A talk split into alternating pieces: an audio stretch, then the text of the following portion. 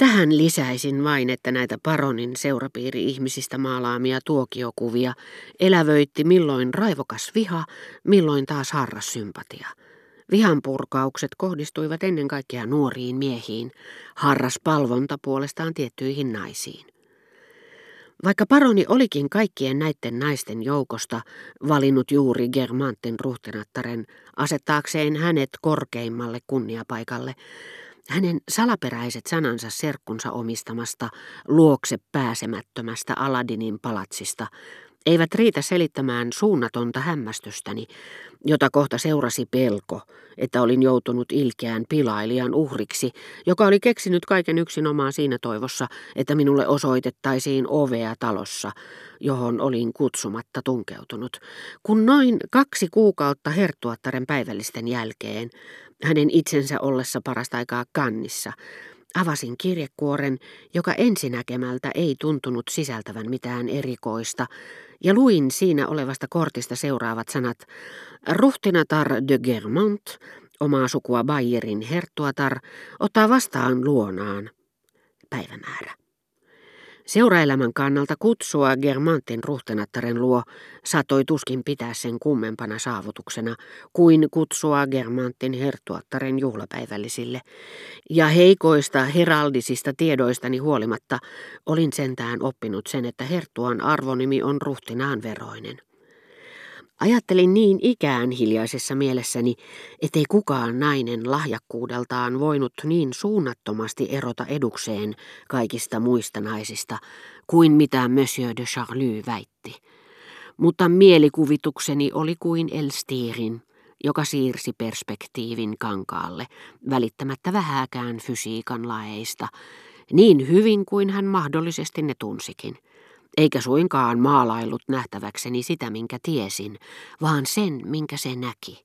Toisin sanoen sen, minkä nimi sille näytti. Mutta jo siinä vaiheessa, kun en vielä edes tuntenut Herttuatarta, ruhtinatar-tittelin edeltämä Germantin nimi oli, kuten erilaisen matemaattisen tai esteettisen merkin edeltämä suure taikka väri, aina herättänyt mielessäni aivan erilaisia mielikuvia. Tuon arvonimen yhteydessä sen tapaa etenkin Ludwig 13 ja Ludwig 14 aikaisissa muistelmissa, niin että Germantin ruhtinattaren patriisitalo välkyi mielessäni paikkana, jossa ahkerasti vieraili herttuatar de Longueville tai suuren Condéen kaltaisia arvohenkilöitä, joiden läsnäolo teki perin epätodennäköiseksi sen mahdollisuuden, että minäkin kerran pääsisin sinne.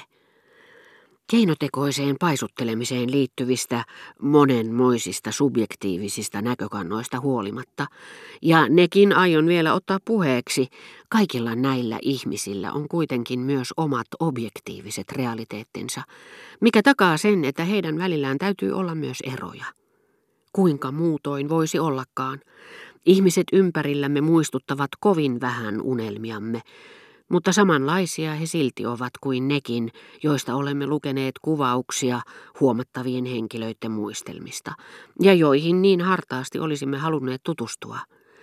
Väritön mitään sanomaton ukko, jonka seurassa syömme päivällistä, on sama mies, jonka hehkuvan kirjeen ruhtinas Friedrich Karlille me liikuttunein mielin luimme 1870-luvun sotaa käsittelevästä teoksesta – Päivällispöydässä ikävystyy, koska mielikuvitus puuttuu.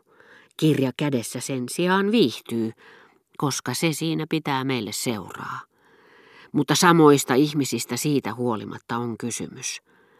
Me olisimme halunneet tuntea Markiisitar de Pompadourin, joka niin suuremmoisesti tuki taiteita – mutta hän olisi ikävystyttänyt meitä siinä, missä modernitkin muusat, jotka ovat kaikki niin keskenkertaisia, ettemme saa toistamiseen käytyä heitä tapaamassa.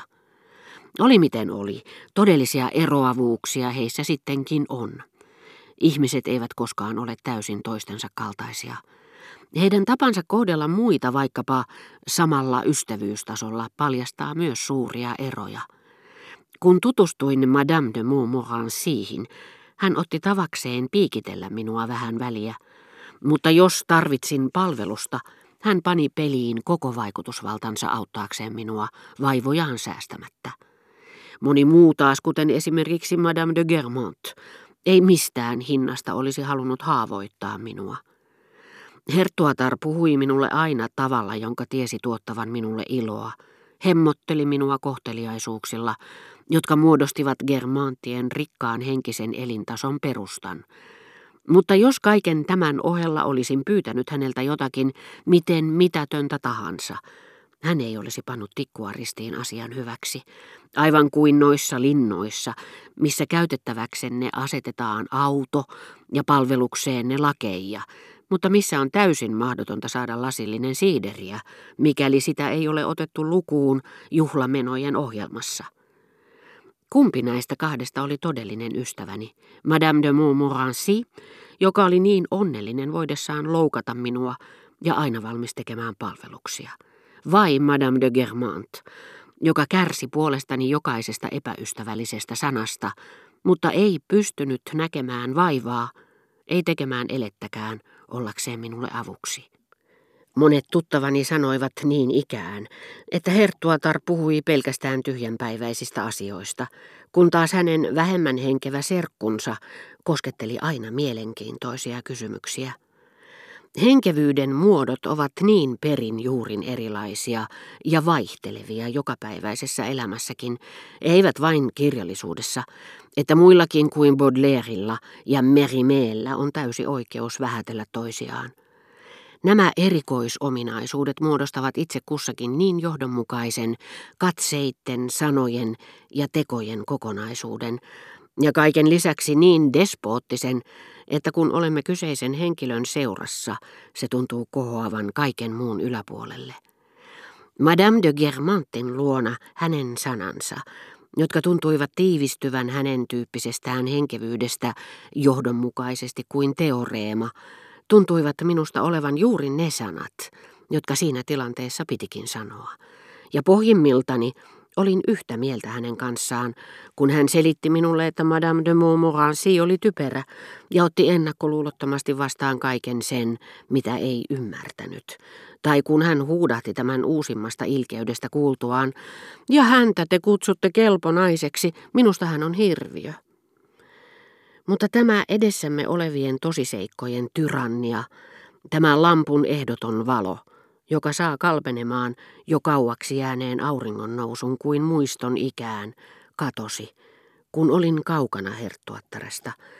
Ja joku toinen nainen oli kanssani yhtä maata, arvosteli häntä kuten ainakin paljon meidän alapuolellamme olevaa henkilöä, ja sanoi, Orjan ei itse asiassa ole kiinnostunut mistään eikä kenestäkään.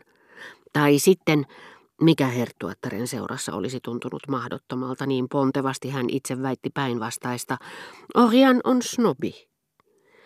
Ja koska mikään matemaattinen kaava ei auttanut minua muuttamaan Madame d'Arpajonia ja Madame de Montpensiertä yhdenmukaisiksi suureiksi, minun olisi ollut mahdotonta vastata, jos joku olisi kysynyt minulta kumman heistä kahdesta asetin toisen yläpuolelle.